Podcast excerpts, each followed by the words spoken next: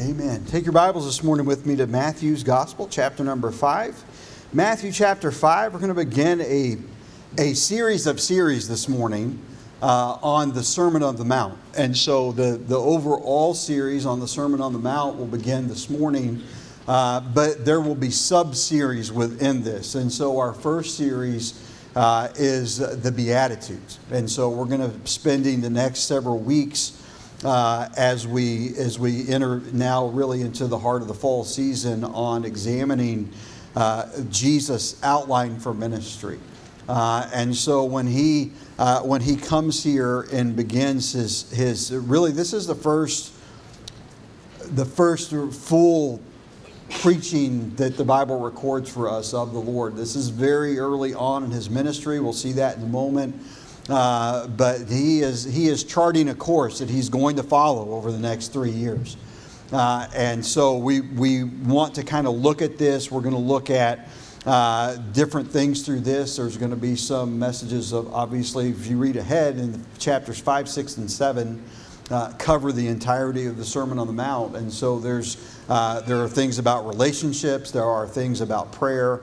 Uh, and so we're just going to kind of break those things down one by one and make our way through this and not be in a particular hurry about it. And so uh, I hope it'll be helpful and it'll be something that helps us all to just get our focus and attention on the Lord and His way of doing things so that we can be a people that are growing. And so it's, it's a, I, all pastors and ministry leaders want to see their church grow numerically, but more importantly, are we growing spiritually?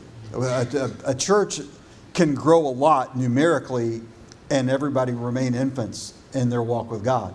And that's not really the goal. I don't believe that that's what the Lord intends.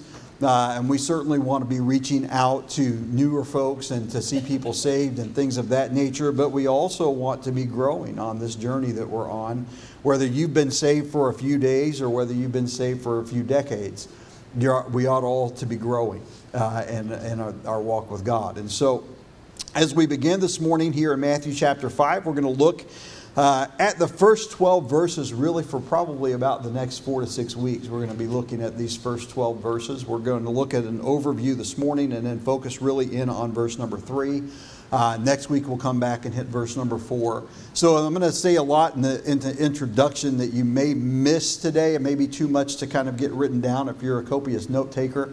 Uh, but it will be repeated from week to week as we kind of make our way through. There's some things I want to just kind of soak into our head. So I, whenever I start next week and I start reviewing some things, I haven't lost my mind. I didn't forget what I said today. Uh, I'm, I'm intentionally trying to plant some thoughts in our mind that will stick. Uh, and so I just uh, kind of bear with me as you, we make our way through there. Uh, but Matthew chapter 5, beginning here in verse number 1. And seeing the multitudes, he went up into a mountain. And when he was set, his disciples came unto him. And he opened his mouth and taught them, saying, Blessed are the poor in spirit, for theirs is the kingdom of heaven. Blessed are they that mourn, for they shall be comforted. Blessed are the meek for they shall inherit the earth. Blessed are they which do hunger and thirst after righteousness, for they shall be filled. Blessed are the merciful, for they shall obtain mercy. Blessed are the pure in heart, for they shall see God. Blessed are the peacemakers, for they shall be called the children of God. Blessed are they which are persecuted for righteousness' sake for theirs is the kingdom of heaven. Blessed are ye when men shall revile you and persecute you, and shall say all manner of evil against you falsely for my sake. Rejoice and be exceeding glad, for great is your reward in heaven. For so persecuted they the prophets which were before you. And again, this morning we begin with the Beatitudes, and the title of the message today is Poor in Spirit but rich in opportunity.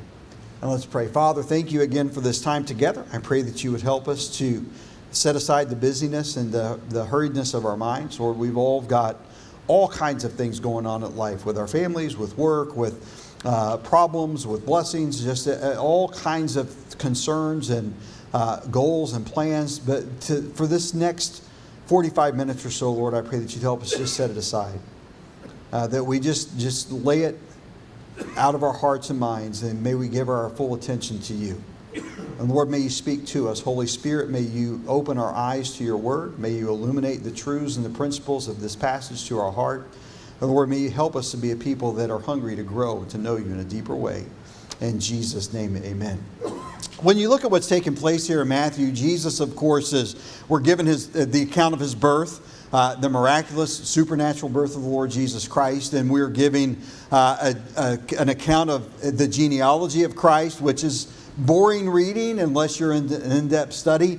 Uh, but it's important because it establishes his right to the throne of David. There have been uh, years, uh, de- centuries really, since there's been a legitimate king on Israel's throne. And when you look at this, the breakdown of the timeline of what's taken place, you've got you know, a period of around probably 400 ish years of the patriarchs, and then you move into 430 years of Israel's slavery in Egypt. And then uh, when they came out and they wandered the wilderness for 40 years, the book of Joshua, it covers a period of time that's about 23 to 6 years, somewhere in that time frame. So you're looking at about uh, from the leaving and the departure of Egypt to the, the conquering or the, the partial conquering of the promised land until the land is divided up of about uh, of about 75 years, somewhere in that 60 to 75 years. And then you move into the book of Judges. And the book of Judges itself covers a little over 300 years, but the period of Judges doesn't end until Saul becomes the king. Samuel, the prophet, is actually the final judge. And so you're looking again uh, at big blocks of time 400 years of patriarchs, 400 plus years of slavery, 400 ish years of, uh, of the period of judges. And then you move into uh, the period of the kings, which is a much longer period. Uh, that, that encompassed uh, probably about 500 years. And then you have the captivity of Babylon whenever Jerusalem and the Temple of Jerusalem is destroyed uh, and they are exiled. So from that moment, there's no longer a king in Israel. And so, why is that significant to this? Well, we have to understand who the players are in early Israel if we're really going to appreciate what Jesus is launching into. And so, bear with me for just a minute while I give us a little bit of a historical background here so that we understand uh, the, the context, not just textually, but historically, of what we're looking at. So, here they are now under the authority and the control of Rome the Roman Empire has been uh, in power. They, they didn't just come to power at the time of Christ. They've already been a power for a couple of hundred years at least. And uh, as Israel is somewhat reassembled into their homeland, they're still scattered. Uh, really, they're still scattered today. And even during the after the Holocaust in World War II, you saw a large repatriation of the Jewish people back to Israel. That's still ongoing. Uh, and so, and it's been ongoing since the time of since this time uh, biblically. Uh, and so, what you see here is that at the end of the of the captivity, about 200 years before the birth of Christ, a group rises to power uh, and influence called the Sadducees. We all know uh, about the Sadducees and the Pharisees. We, we read the terms, but if I were to go around the room this morning and say, uh, what is the origin of the Sadducees, probably there wouldn't be but maybe one or two people that could give me a, a, a, have an idea. The Sadducees were the scribes, they were the priests. And so when you look at the Sadducees contextually and historically, what we're talking about is a group of people that were the Levites that had, had been the keepers of the temple and temple worship uh, and tabernacle worship since the time of Moses. And so they have sustained through, and though the temple has been desecrated uh, by the Babylonians and the Romans, uh, and, and the sacrificial line of worship has gone cold, it's stopped because of the desecration of the altar. Uh, then the, the, Sadducees are still here uh, clinging to this is the, the way to worship. This is what we're focused on. It's all about we take the first five books of the Bible, the Torah, the Hebrew people call it, uh, the books of Moses, and that's all that matters. And everything that we do, they didn't accept the rest of the prophets as scripture at that point. They just looked at the Torah. And so you've got this element of the Sadducees. Now, Jesus makes a distinction later that they did not believe in a resurrection, the Pharisees did. Uh, and so, but, but where they came from, they've been around at the time of Christ for about 200 years. They have great power, they have great influence, and, uh, and their, their focus is on we are going to strictly follow the law of Moses and nothing else. Then, about 150 years before Christ, about 50 years or so after the Sadducees came to be, came the Pharisees. The Pharisees are more popular because the Pharisees are not just Levites and priests. The, the Pharisees are looking and they are, okay, we have to expand uh, what, what Moses was dealing with, and the problems of the time of Moses are not the same problems that we have today. And we have the prophets. And so they were more open to the prophets. And so now they're talking about, and what they, and this becomes their problem, that they are giving equal weight to an oral law, a spoken law, to that of actual biblical law and scripture. And so as they as they come about, they are they are the, the ones who instituted the synagogues. The, the Sadducees are the temple is the only place to worship. The sacrificial system is the only form of worship.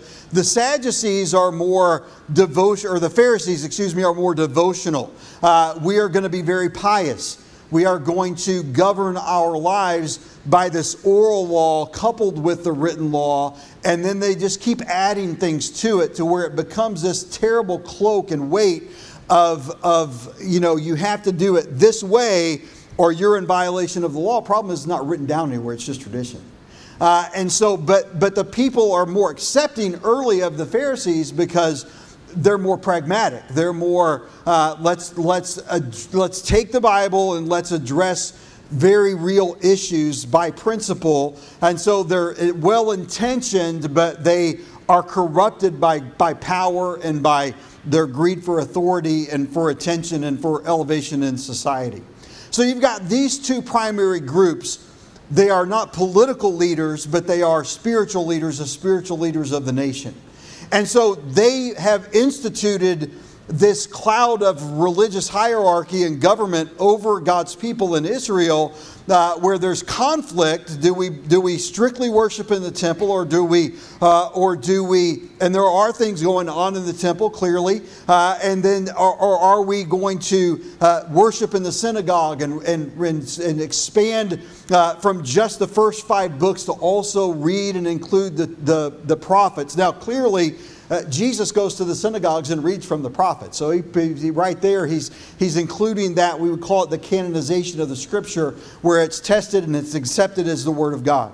And so Jesus now has grown. He has gone to John the Baptist in the wilderness.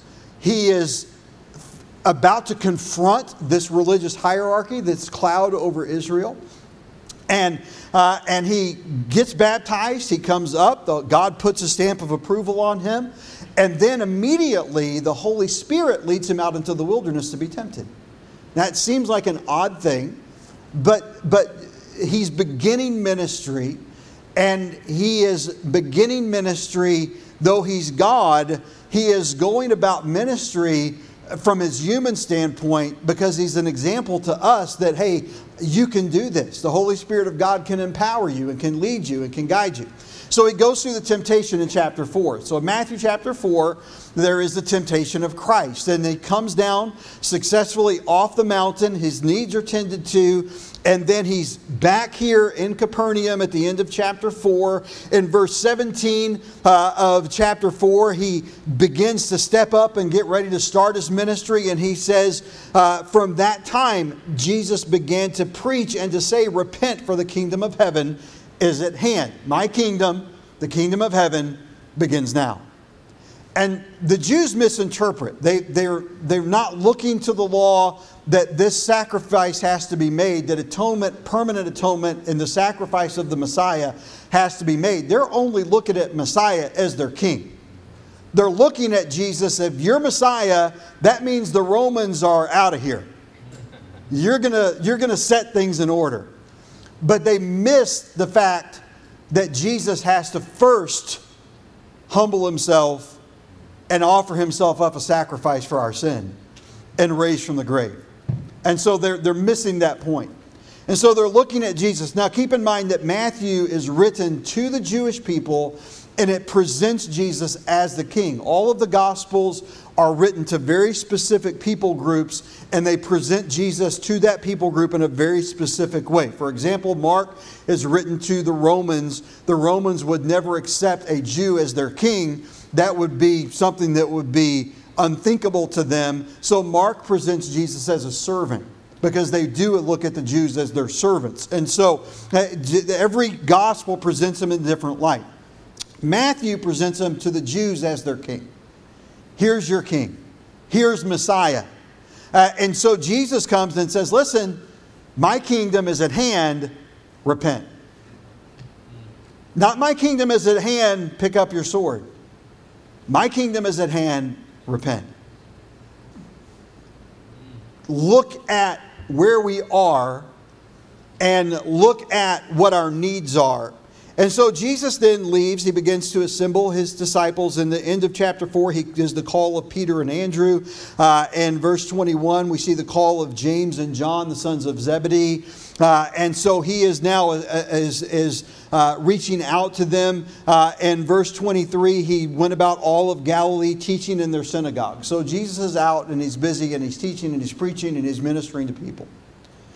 And then he comes to chapter 5.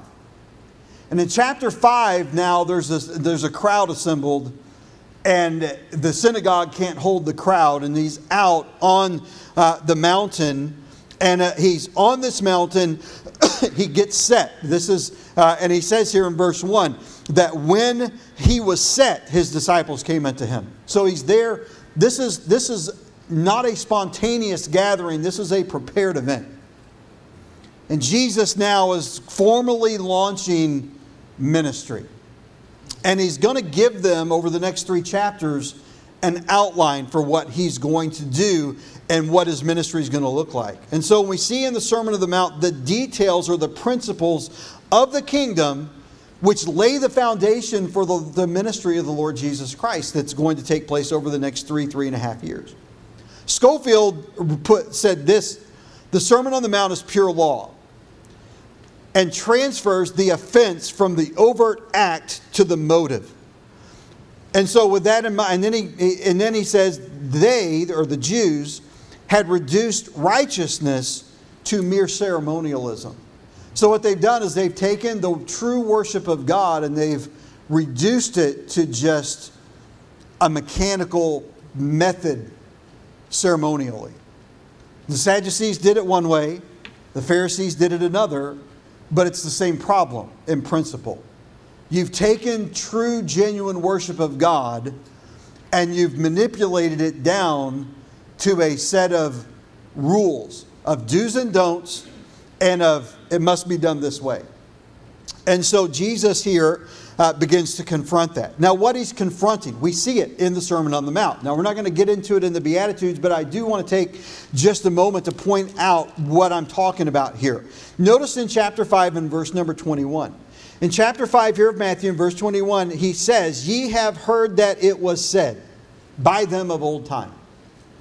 This is, this, you've heard, and this is what he says to put it in, our, in the way that we would say it. This is the way that we've always done it. This is, the, this is, the, this is our, our method. Notice Jesus says that to them, and then in verse 22 he says, But I say unto you. Again in verse number 27, he says, Ye have heard that it was said by them of old time. Verse 28, But I say unto you. Now it's not that what they said of old time is wrong, but Jesus is going to put a different focus on it. Because they're focused on the letter of the law and an act, and Jesus is more focused and concerned about what's the motivation behind it. Why do we do what we do? And I'm just going to tell you, and I'll, you'll hear me say this if you're newer to, to Victory Baptist Church, you'll hear me say this on a fairly regular basis. Uh, something along the lines of we can do all the right things for all the wrong reasons and look great to the casual passerby, but have a very displeased and unsatisfied God. That the God is, eh, what we do is important, but who we are is more important. And so, just, you know, and that's it's a good what we are, who you are, is far more important than what you do. Who I am determines what I do. And so I want to be someone that's genuine and sincere. T.W. Hunt wrote on, in his book, The Mind of Christ, this about this passage. The Old Covenant was based on law, the New Covenant was based on the redemptive work of Christ for us. The Old Testament law dealt with the physical matters, it was to be obeyed strictly.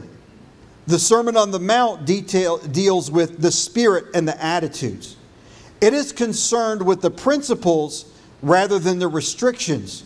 We obey its principles by conforming to its spirit. I would rephrase that a little bit because the way that we perceive things now is a little bit different than when this was written. I would say not that we are conforming to its spirit, that we are being transformed by its spirit. Uh, but there's, there's used to everybody kind of got what you meant by that. Now we hear the word conform and we just think, oh, you're just trying to you're just trying to make me what you want me to be. That, that's not what he's. The, God wants to transform us into what we should be. Uh, and so, uh, when we understand that, he concludes a statement here in the paragraph by saying each beatitude can, contains a principle about the way that God works in us. So, why do I need to understand the Beatitudes? Because it tells me how God wants to work in my heart and life.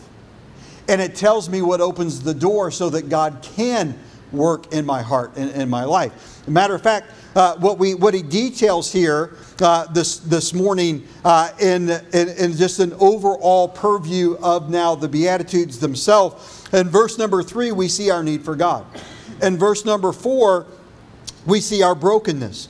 The next beatitude shows us that we must be submissive to God and His plan and His word. The next one shows that we must be yearning for Him if we would obtain Him.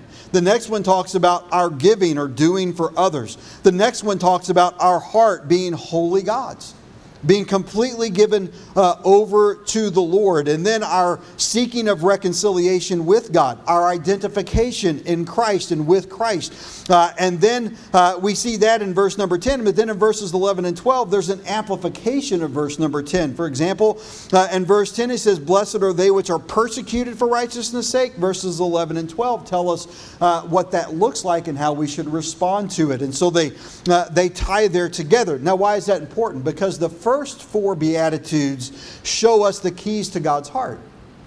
They show us what, what appeals to the Lord in His heart and His spirit. The second uh, half of the Beatitudes show us the keys to expressing Christ.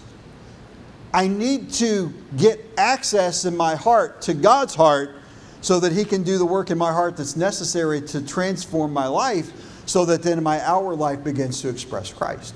The inward man must change first and then the outward man. If you're the kind of Christian whose outward man has changed because you're disciplined and you have character, that shows a lot of strength. The problem is, is that it's not necessarily pleasing to God. A lot of people can change everything about their outer person, but never change inwardly.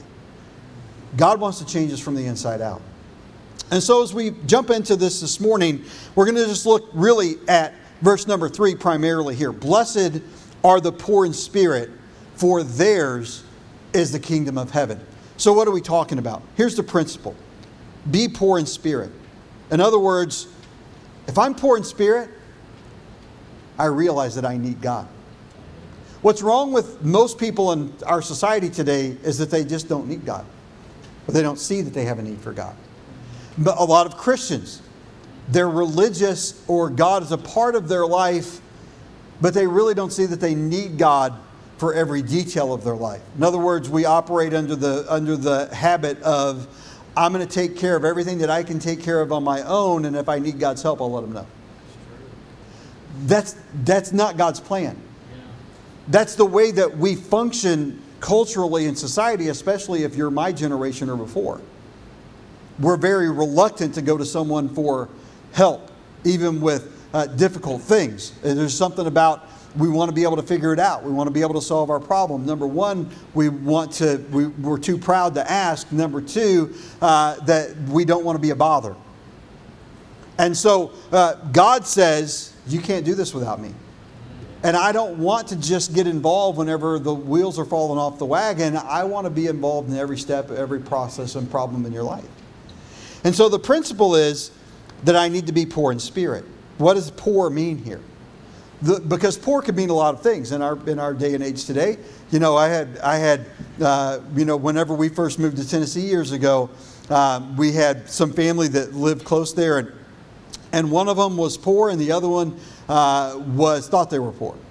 And, and, by most standards, they're relatively poor. Neither one of them were wealthy by any stretch of the imagination. But, uh, but one of them poor to one of them poor meant we don't have enough food for supper and we don't know where we're going to get it. And for the other one, poor meant there's $500. The bank account's down to about $500. And so, and you know, to some people, they would consider themselves poor whenever, uh, whenever it's you know a higher amount than that. Oh, we're, we're running low. We're getting in, we're getting in a bind here.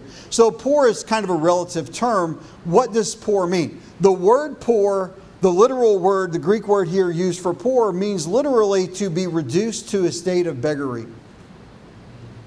So if I'm poor in this context, by definition of the word, I am at a point where I'm out on the street begging for my survival. I can do nothing for myself. I am completely at the mercy of another.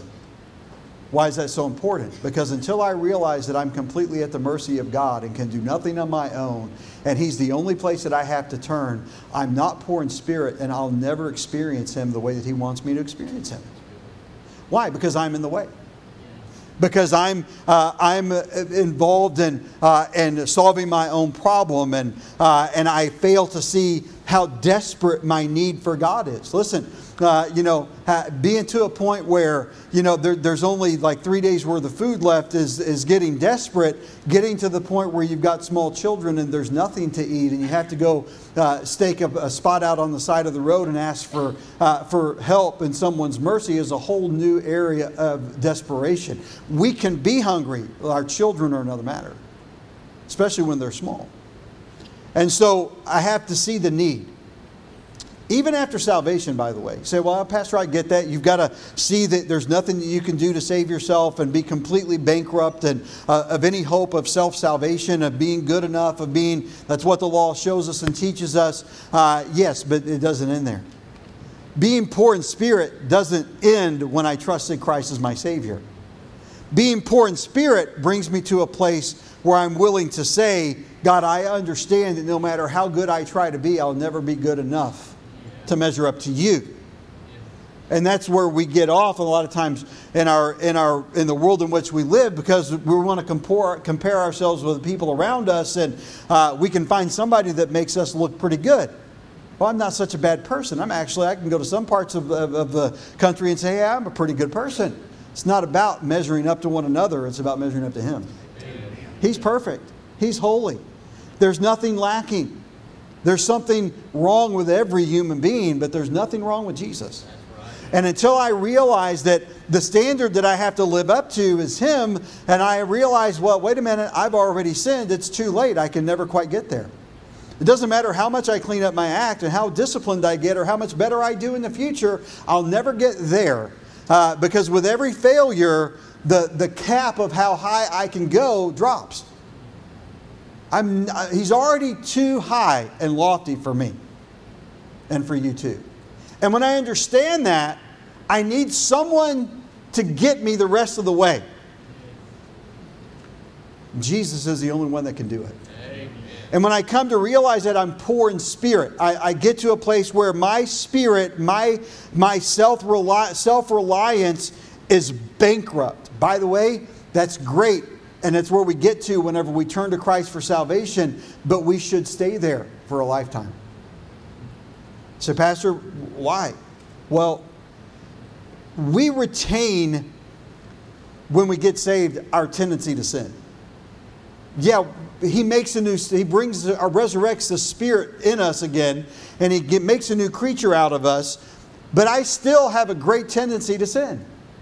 No matter how long I've been saved, no matter how disciplined I become, I still find myself prone to wander. Why? Because it's our nature.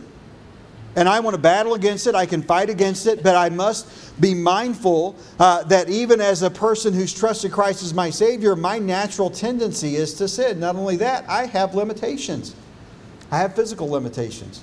They are increasing with age. And so every day I'm more aware of physical limitations. I've learned things that I used to just push through. I better stop and listen to my old body as it's breaking down along the way these days. Uh, and so, but I have, I have some physical limitations. I have mental limitations. No comments from the peanut gallery over there. I have, I have uh, my mind's not as sharp as it used to be. I'm old enough now that I'm beginning to realize that. I'm old enough now that, that physical things, I think about two or three different times this morning, my left ear has just popped and started ringing. It's just my hearing's getting worse and, uh, and it just kind of flares up once in a while. And it used to be, I go to the doctor, hey, do you ever have ringing in your ears? No. Next time I go, I won't be able to say that anymore. It just, it just, I'm getting old.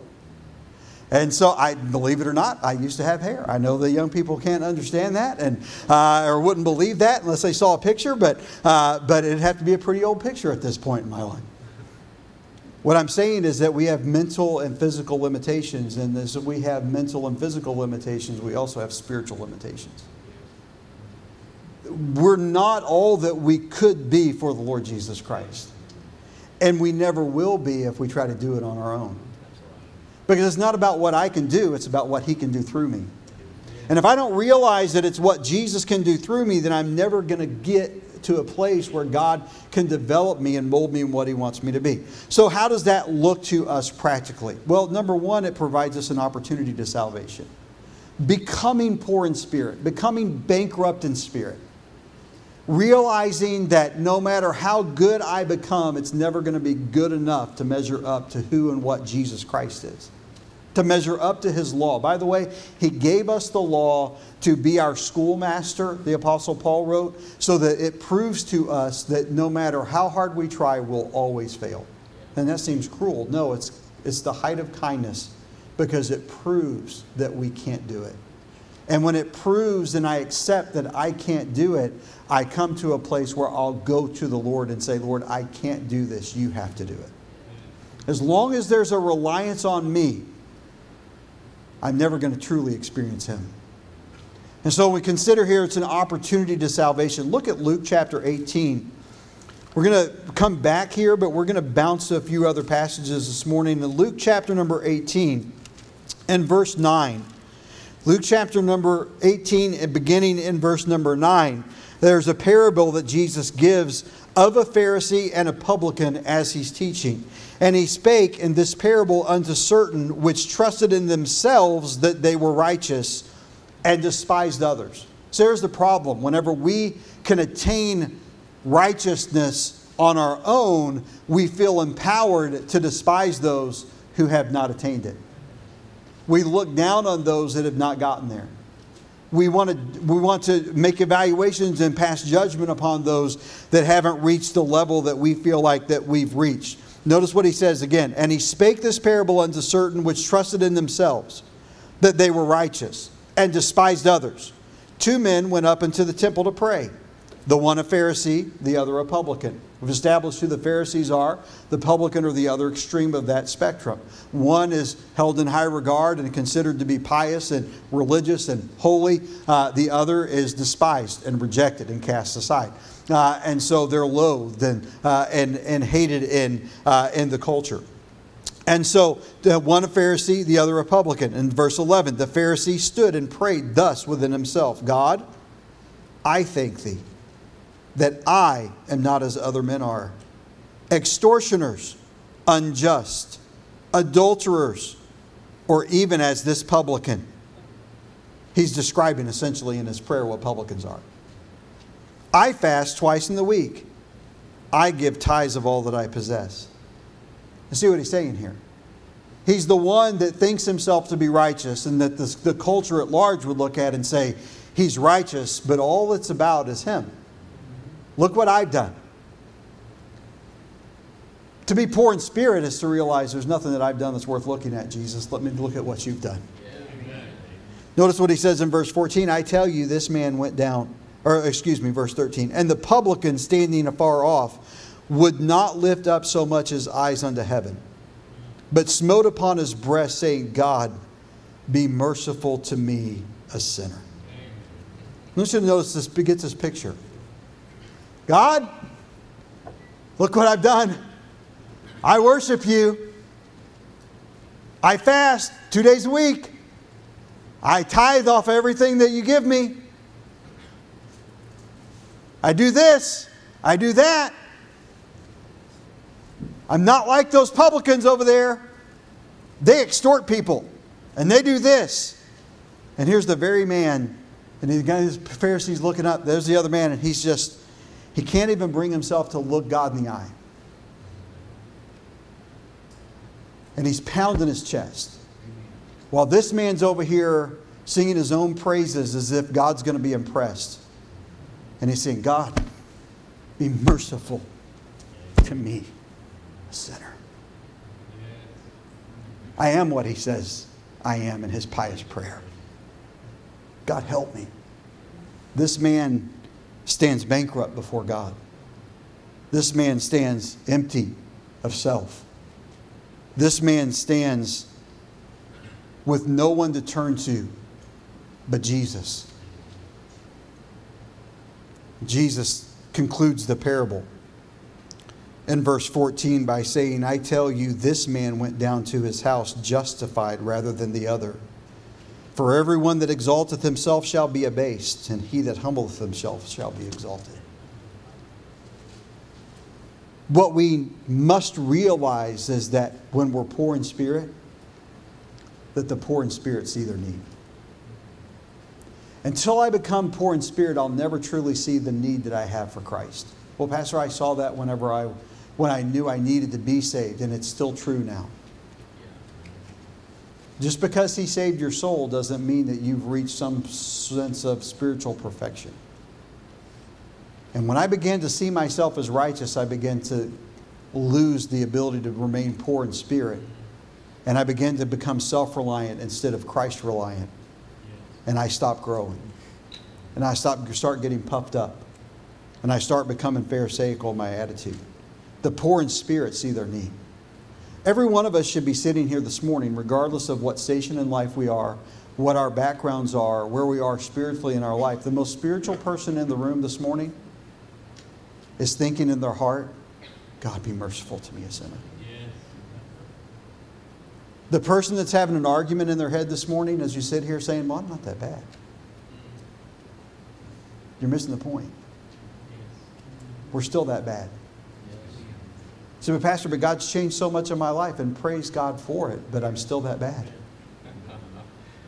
But God, you just said, Pastor, you don't know where I was. It doesn't matter. You still got a long way to go. So you don't even know me. How dare you say that about me? I'm saying it about me too.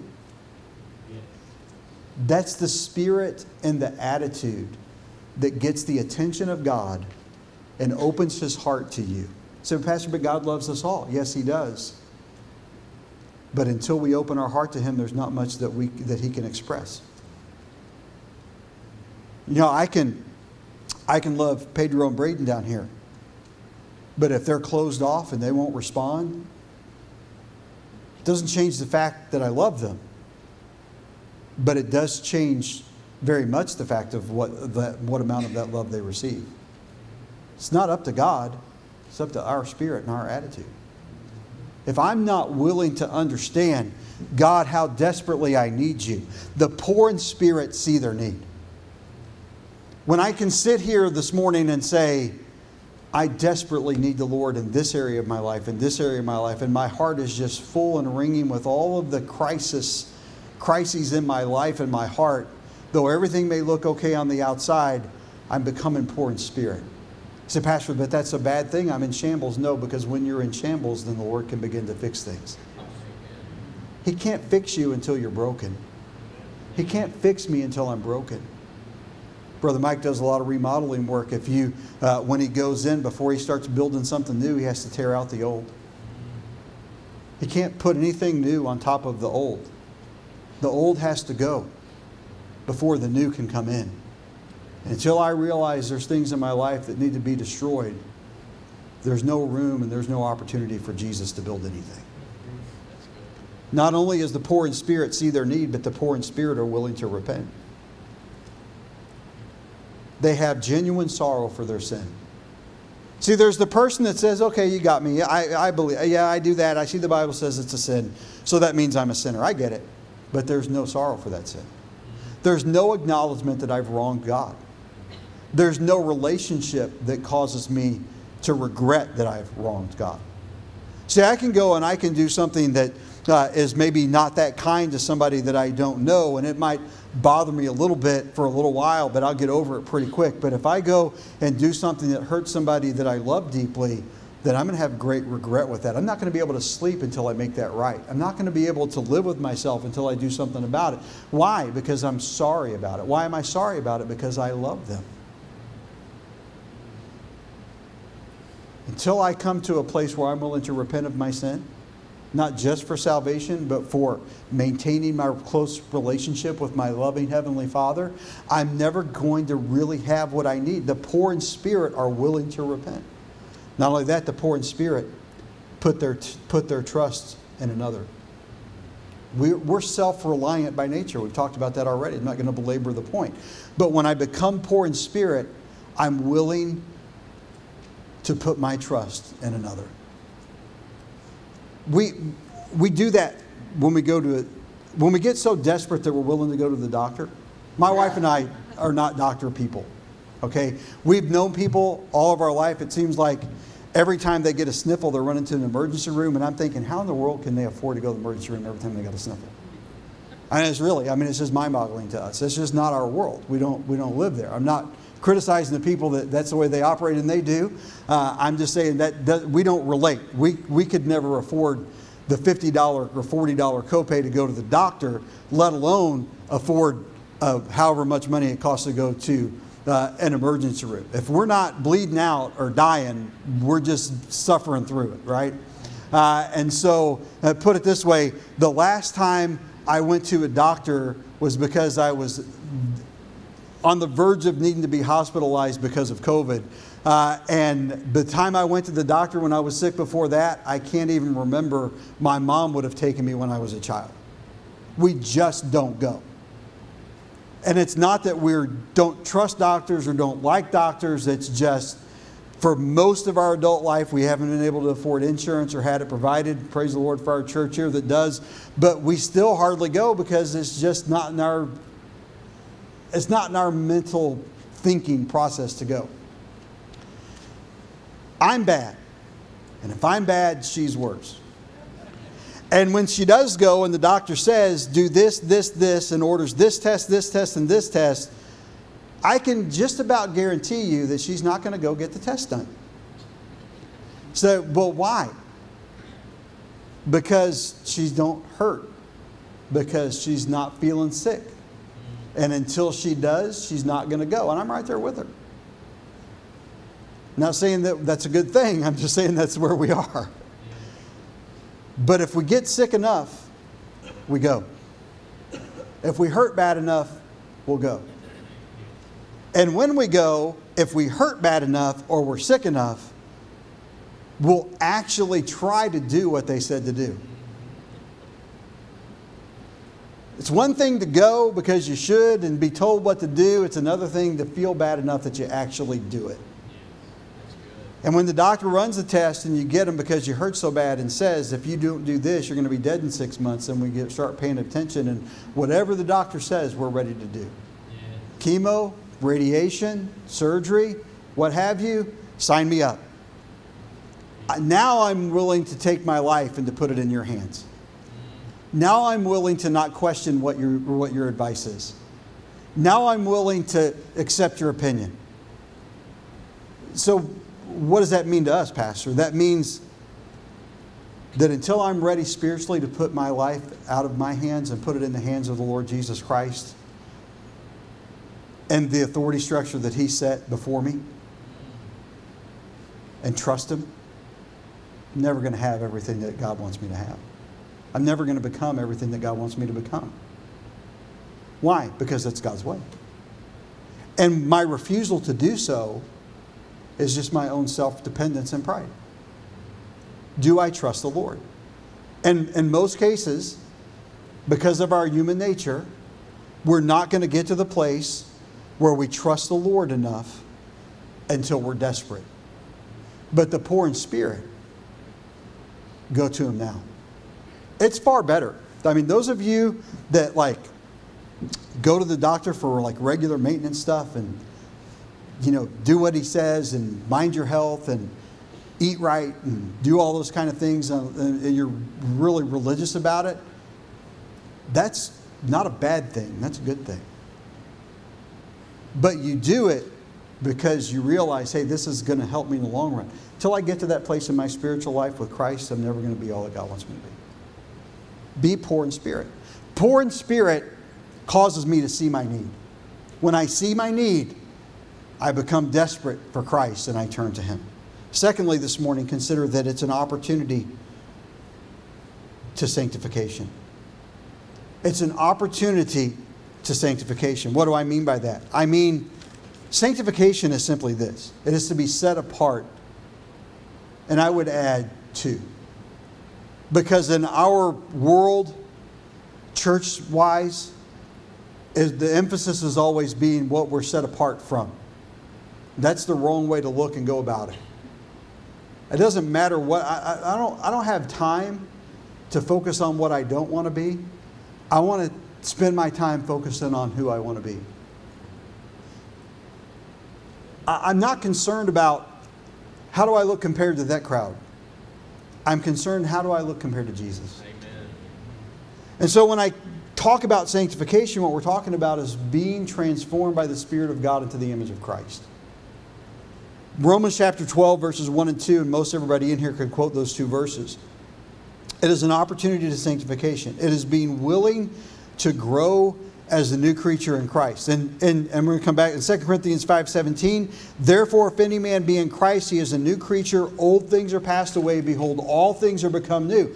But it's a process. Romans 12, 1 and 2. I beseech you, I beg you, therefore, brethren, by the mercies of God, that ye present your bodies a living sacrifice. I must offer myself up. Present your bodies a living sacrifice, holy acceptable unto God, which is your reasonable service. Pastor, you want me to sacrifice my whole self to God? Everything? It is our reasonable service. Jesus says, the Apostle Paul writes, God's not even really asking that much like we think He is. It's reasonable, the request that He's making. And be not conformed to this world but be ye transformed by the renewing of your mind, that ye may prove what is that good and acceptable and perfect will of God. Listen, what I'm saying here is this that I must be willing to grow as a new creature in Christ. Yes, when I got saved, God made me a new creation in Christ. Praise God for that. But He didn't want me to stay in that infant state. He wants me to grow, to mature, to develop. How do I do that? Someone who's poor in spirit, just two thoughts, and we'll move on to our final point this morning, is willing to learn. The longer I pastor, the more I realize how few people are actually willing to learn. And by the way, the person that you're learning from doesn't have to be smarter than you in order for you to learn from them. And sometimes that's a problem. Sometimes you run across people that are just really intelligent and they're thinking, well, you know what, I'm a lot smarter than you. I'll figure it out better than you can teach it, so I don't need you anymore.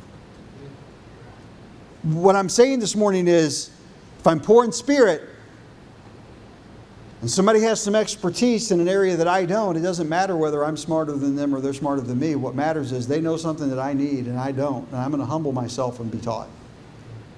Why? Because I'm poor in spirit. The poor in spirit are willing to learn. God, teach me. God, show me. I, I didn't do great in school. I, I didn't like, I didn't care for school a whole lot. Uh, I liked history, uh, but when it came to other things, especially English and higher math, I just, uh, I just really, I didn't get it, the English especially, it just didn't register, and I really never applied myself that much. We moved around a lot. There are a lot of different reasons why, but ultimately the bottom line is is that I didn't like it, so I didn't apply myself. I learned some because I was forced to. I made myself learn enough to keep my grades high enough to be able to participate in sports. But did I reach my potential? No. Academically, not on your life. Why? Because I just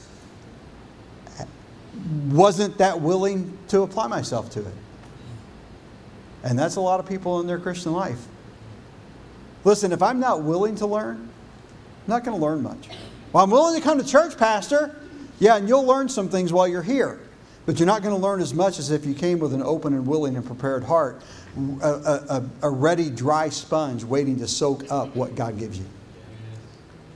And so sometimes we're so saturated with everything that's going on in life and the world around us that when we come in and God's word gets poured on us, that there's no, there's no absorption factor left. We need to be wrung out so that we can absorb something else. This is, we ought to start doing, this is a, kind of a funny term for this, you ought to dry out before you come to church. If you've got an alcohol problem, you really ought to dry out before you come to church. But we ought to dry out so we come ready to absorb. We ought to come humble, be willing to learn. Not should I just not only should I be willing to learn, but I must be willing to change. Be transformed by the renewing of your mind. If I'm not willing to change, hey, I learned it, Pastor. Are you proud of me? I'm not going to change, but I learned it. I've been this way too long, I can't change now. And that attitude will doom you to a life of Christian poverty, spiritual poverty. I need to come to a place where I realize that I'm willing to change. When I say willing to change, I'm not talking about willing to change a little minor thing or two. I'm talking about willing to change everything. I'm a living sacrifice. God, if you speak to me about it, it's changed. And by the way, I say that, and in our minds, we're thinking, okay, I'm going to change this and change that, and change this, and we're thinking about all the externals. Wrong focus. The heart must change first. The values must change. My values should reflect the, values of Christ, not the culture.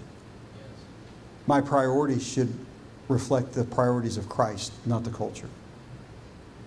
My agenda should be the agenda of Scripture, not the agenda of this world. What I do outwardly is simply a reflection of who I am inwardly.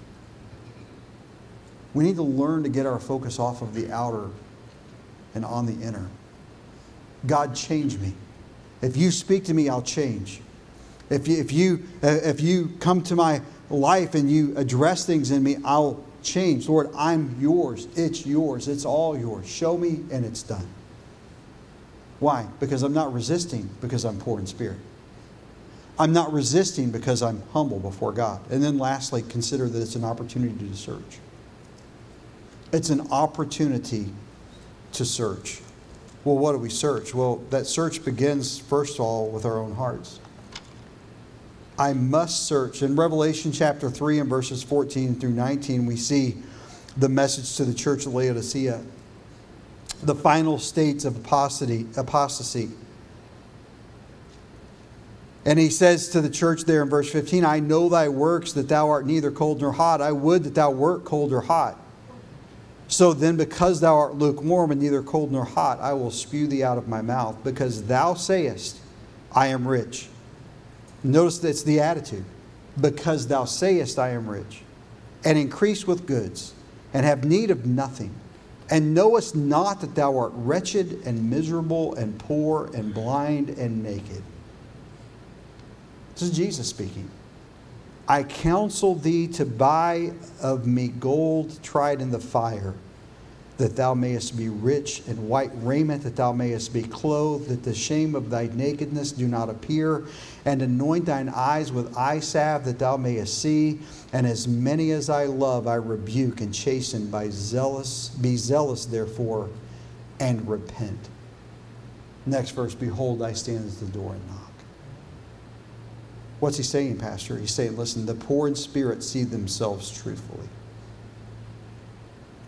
Till I'm willing to see myself truly as who I am, God can't do much with me. Am I willing to say, like David said, Lord, try me and see if there be any wicked way in me? Realizing that when he said that, he had already tried himself and purged out everything that he could identify. God, I think I've got it. Examine me and make sure that I didn't miss anything. Show me my blind spot. Show me what I can't see. Pastor, I don't have any blind spots. Yes, you do. We all do. We all have areas in our life that we can't see. The poor in spirit see themselves truthfully. Am I willing to see myself truthfully? Or whenever someone in love points out an area, an area in my life where I need to grow, do I get offended and withdraw and run away? Do I get angry, feeling that I've been attacked? Do I become defensive? Or do I accept the reality of who and what I am? The poor in spirit see themselves truthfully. What I am in reality compared to the Word of God and the person and the character of the Lord Jesus Christ. It's not about what I, what I am compared to the people I go to church with, the people that I work with, the family members that I go to see, the people that live in my neighborhood. What am I? Who am I compared to Jesus? Who am I compared to His Word? The poor in spirit see themselves truthfully. Not only that, the poor in spirit stay focused on their need the poor in spirit don't get to a point where they say, okay, I've made it, I'm better, God, thank you for fixing me, I'll take it from here. The poor in spirit recognize that their need is ongoing. Verse number three of Romans chapter 12, it's a forgotten verse that goes with verses 1 and 2. So it's just as important. For I say, through the grace of God given unto me, to every man that is among you, not to think of himself more highly than he ought to think, but to think soberly, according as God hath dealt with every man the measure of faith. Listen, I need to understand this morning that if I would be poor in spirit, then I am going to see that I've got an opportunity to search out who I really am, to ask God to search out who I really am, because until He does, I'm stuck where I'm at. Two thoughts about this as we conclude this morning. Number one, the poor in spirit see themselves truthfully. Number two, this poor in spirit stay focused on their need. Now, that's not I was going to tell you this morning by way of illustration here. Long time, long term Christians tend to be enslaved by self righteousness. People that have been saved a long time, whose life Christ has traumatically or dramatically changed began over time to feel as if I'm the best Christian that I know. I'm the best, I'm the best Christian in my Sunday school class. I'm, I'm, the, I'm the most productive Sunday school teacher at Victory Baptist Church. I'm the most, I'm the kindest greeter at the doorway. I'm the one that everybody points to and say, man, that person was really good to me whenever I came here. I'm not saying that those aren't good things to be. I'm saying it's a bad thing to think that you are that. Because when I began to think that about myself and I began to become wealthy, as Jesus put it to the church of Laodicea, instead of poor. The poor in spirit stay focused on their need. No matter how much God changes me, I still have more that needs to be changed. no matter how much I grow, I still have more growing to do. As we finish this morning, the poor in spirit, or to be poor in spirit, is the opportunity of a lifetime. Why? Because when I'm poor in spirit, I can glean more from the Word of God than I've ever gleaned. When I'm poor in spirit, I can walk more closely to the Savior than I've ever walked. When I'm poor in spirit, I've got my eyes completely off of my own ability. I'm completely humbled and surrendered to Him working through me. And when I'm willing to let God come in and assume control of all that I am, then I put myself in a position that through my poverty, He expresses His power and riches and draws all men unto Him. It is the frame of mind that focuses me on my weakness and on His greatness. Why is it so great? Why is it so important to be poor in spirit? Because when I'm poor in spirit, I'm not thinking, oh, I got to be better at this. I got to clean this up. I've got to fix this. When I'm poor in spirit, God, I can't, but you can. God, I'm not able, but you are able. God, I don't know what to do, but you know what to do. God, I don't know where to go, but you know where to send me. God, I don't know how to solve the problem. I don't know what to say, but I know you can tell me. When I'm poor in spirit, I put myself in a position to where the heart of God wants to look down and say, ah, somebody's finally getting it. Somebody is finally standing down there looking up at my throne and saying, Father, I can't get there. I, I can't climb. I can't jump. I can't soar to where you are. Would you come? I love it when I haven't seen my grandkids for a while. I got home the other day and my oldest son's three kids were spending the night. And my grandson there, that's two, they, my grandkids call me Pops. He didn't have much vocabulary yet, and he can't, he can't pronounce consonants at the beginning of words. So it's ops. And so the minute that the key turns in the door lock, I can hear from the other side of the door, ups, ups, ups. And my hands are usually full.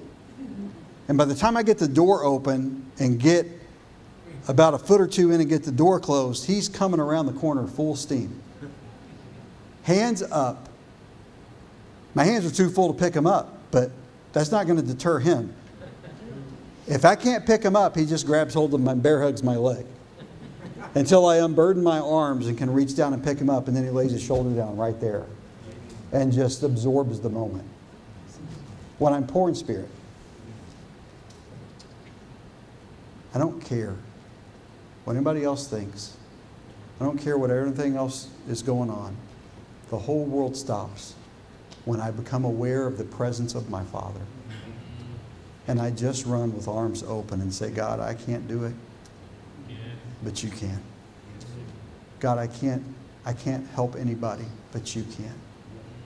Would you reach down and would you pick me up to where you are so I can lay my head on your shoulder and trust you because I'm helpless? Until I realize my helplessness, I'm not poor in spirit. Until I'm poor in spirit, I waste opportunities the great door of opportunity rests upon me becoming poor in spirit, that I might be fully dependent upon Him and zero dependent upon me.